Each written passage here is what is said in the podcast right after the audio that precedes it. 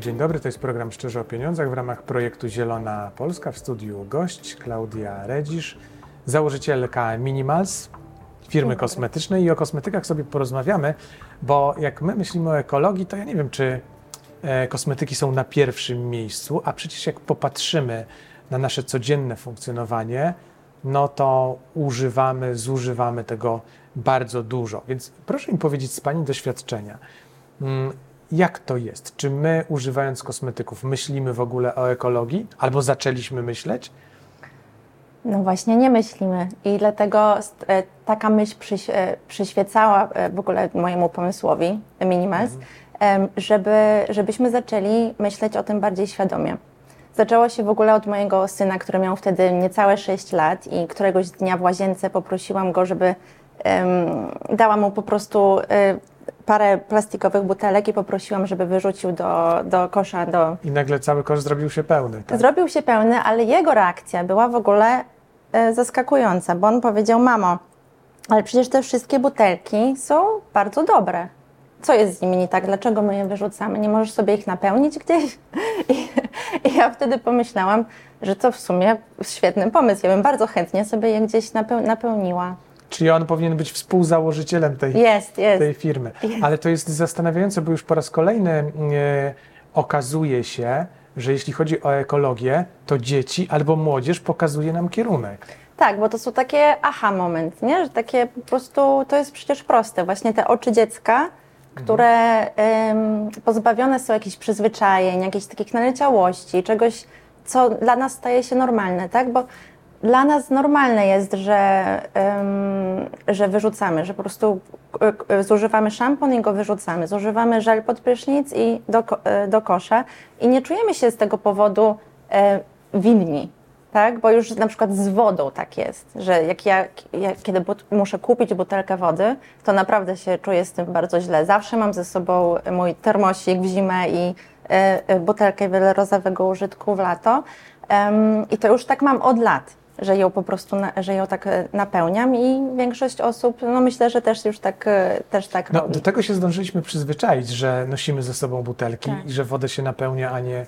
No ale na, nad tym też trzeba było pracować, prawda? Potrzebna była e, i, i zwiększenie samoświadomości i trochę jakichś informacji, może mhm. jakieś kampanie.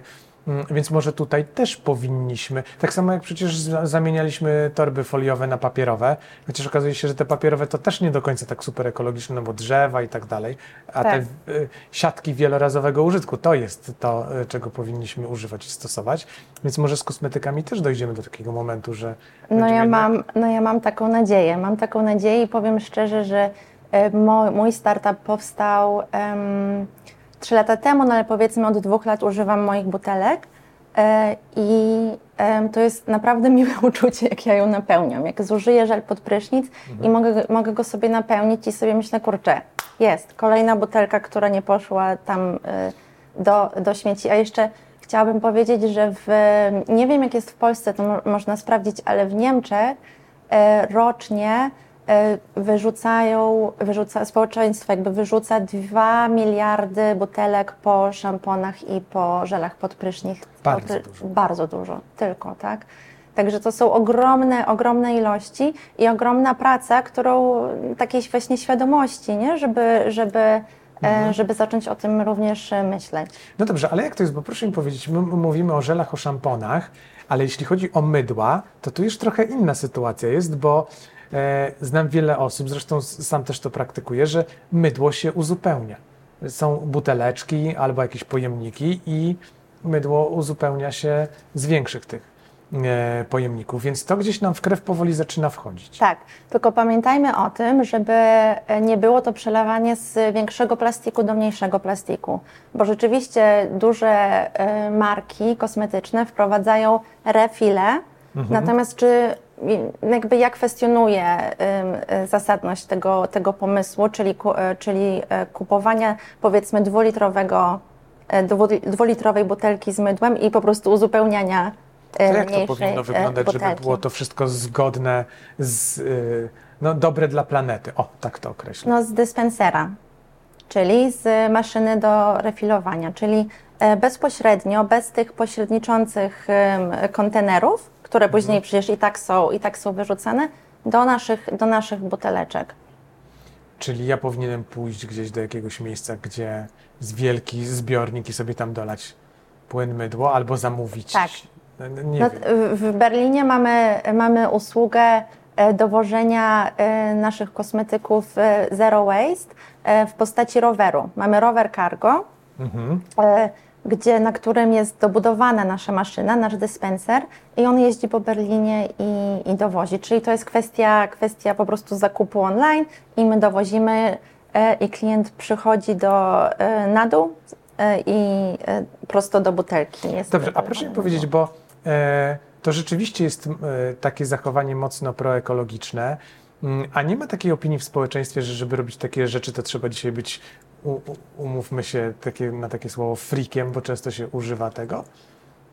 No, mam nadzieję, że już powoli, ym, powoli to się zmienia, bo, bo rzeczywiście, y, rzeczywiście, ym, tak jak rozmawialiśmy o torebkach czy o butelkach, no to jeszcze parę lat temu to y, osoby, które już to robiły, to było, patrzyło się na tak, Co on robi w ogóle? Przecież tutaj jest za darmo. tak i pewnie się nie myją i pewnie w ogóle, a teraz, a teraz jest, to, jest to normalność. I ja y, y, wierzę i mam taką głęboką nadzieję, że refile w, w przemyśle kos kosmetycznym też również staną się, staną się nową normą, tak? Mhm.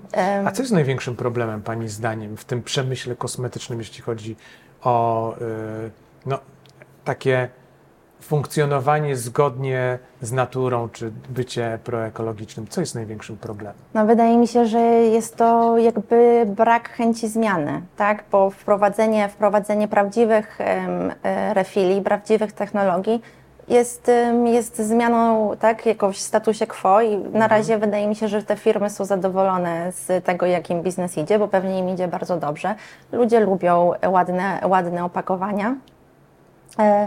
Ludzie lubią, że w drogerii jest jakby y, ty, tysiące różnych y, buteleczek i one jeszcze nie za dużo kosztują, więc, y, więc y, można, można sobie po prostu je zmieniać A może tak gdyby dalej. cena była inna, może gdyby y, dało się przyjść do takiej e, drogerii ze swoją butelką i gdzieś tam napełnić, to by było y, zachętą, żeby było taniej niż branie kolejnej butelki. Tak, tak, tak. No więc w naszym modelu rzeczywiście tak jest, że, że refill kosztuje mniej aniżeli ten, ten początkowy starter pack. Em, natomiast y, no, wzięło, się to, wzięło się to stąd, że w założeniu em, naszej, naszej firmy było to, żeby dać wartość tym opakowaniom. Bo opakowania y, mają swoją wartość, tylko że my o tym gdzieś tam zapominamy, tak? bo, bo jest to dla nas norma, że, że te opakowania są i później, później je wyrzucamy. Natomiast przecież potrzebny jest najpierw proces, żeby zaprojektować te opakowania, później, żeby kupić materiały, później, żeby je wyprodukować, no i później, żeby je przetransportować. Dlatego też ważne jest, żeby e, te materiały miały e, odpowiednią wagę, żeby nie były za, e, za ciężkie. My na przykład zdecydowałyśmy się na opakowania z recyklingowanego aluminium, ponieważ jest to po prostu materiał lekki, jest, wchodzi tak w, w, w obieg, jest to obieg, ponieważ aluminium Łatwo jest, jest świetnie, tak, e, świetnie się recykling, e, recyklinguje i, i później znowu jest e, używane. E, No jest lekkie, także możemy, transport nie, nie jest, e, nie jest A jak popatrzymy na branżę, w ogóle na branżę, to w których gałęziach tej branży najwięcej się tych jednorazówek używa? Co jest problemem? Restauracje, nie wiem, hotele, jakieś inne miejsca? Jak to wygląda? Em, oprócz e, oczywiście nas, konsumentów indywidualnych, to, to wydaje mi się, że, że hotele są tutaj, em, generują, generują dużo, em, dużo e, plastikowych opakowań po kosmetykach. Natomiast to też może się i to też zmieni się już niedługo, ponieważ Unia Europejska jakby już wzięła to na e, e, prac na warsztat i, i no już niedługo, za, bodajże w 2030 e, roku będzie kompletny zakaz em, używania jednorazowych em, buteleczek, z, takich małych z, z Czyli kosmetykami. te, które teraz stoją tak wystawione w hotelach Tak, te różnego rodzaju, piękne, ekskluzywnych marek, no niech kto takich nie wziął sobie kiedyś do domu, niech pierwszy rzuci kamieniem. Nie no, każdy wziął, przecież to stoi do zabrania, no bo jeżeli my tego nie zużyjemy, a otworzymy, to i To tak jest jeszcze gorzej. jeszcze gorzej, bo to to jest- trafi tak. gdzieś do, do śmietnika, Tak. a tak to przynajmniej zużyjemy w domu. No tak, ale je, je- lepiej by było jednak, gdyby, gdybyśmy po prostu, ym, gdybyśmy w ogóle nie mieli takiej opcji, tak? Gdyby, e, gdyby e, hotele też ym, e, wzięły pod uwagę to refile, tak? No i to rzeczywiście już się dzieje, to już się dzieje. Ja sama ze swojego doświadczenia e, w Berlinie, my również z hotelami współpracujemy.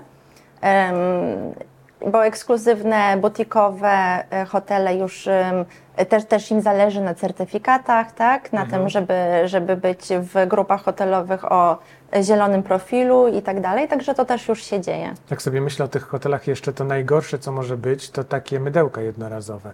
Tak. Takie otwieramy na Tak. jedną noc w hotelu na przykład, I wyrzucamy. po, po użyciu Tak. kilkukrotnym. To No jeszcze jak sobie wyobrazimy- niż- No dokładnie, tak? Jest to totalna, jest to totalnie, e, totalna e, e, strata. Natomiast jeszcze jak sobie pomyślimy, skąd to mydełko do nas przyjechało, gdzie zostało wyprodukowane, jakimi kosztami, tak? Kto może, jakie za- zanieczyszczenie środowiska, to jest pierwsza rzecz, no ale też ludzie, tak? Ten czynnik, czynnik ludzki, czy zostali wynagrodzeni e, właściwie, no pewnie nie. A te zmiany takie na te kosmetyki nie jednorazowe, tylko uzupełniane, to jeśli chodzi o tę branżę hotelową, to idą z góry, to znaczy przykład, te hotele najbardziej ekskluzywne e, wymieniają na wielokrotnego użytku te butelki i uz- uzupełniają kosmetyki, czy od dołu może to idzie? Wydaje mi się, że od dołu. Bo tak właśnie sobie myślę, że od dołu, no bo to jest większy koszt Tak. przecież dla tych mniejszych hoteli, a jak naleje, no to ma mniejszy koszt. E, tak, dokładnie. No, w gruncie rzeczy to się naprawdę fajnie, fajnie kalkuluje hotelom. A e, chciałbym, żebyśmy jeszcze porozmawiali trochę o nas samych.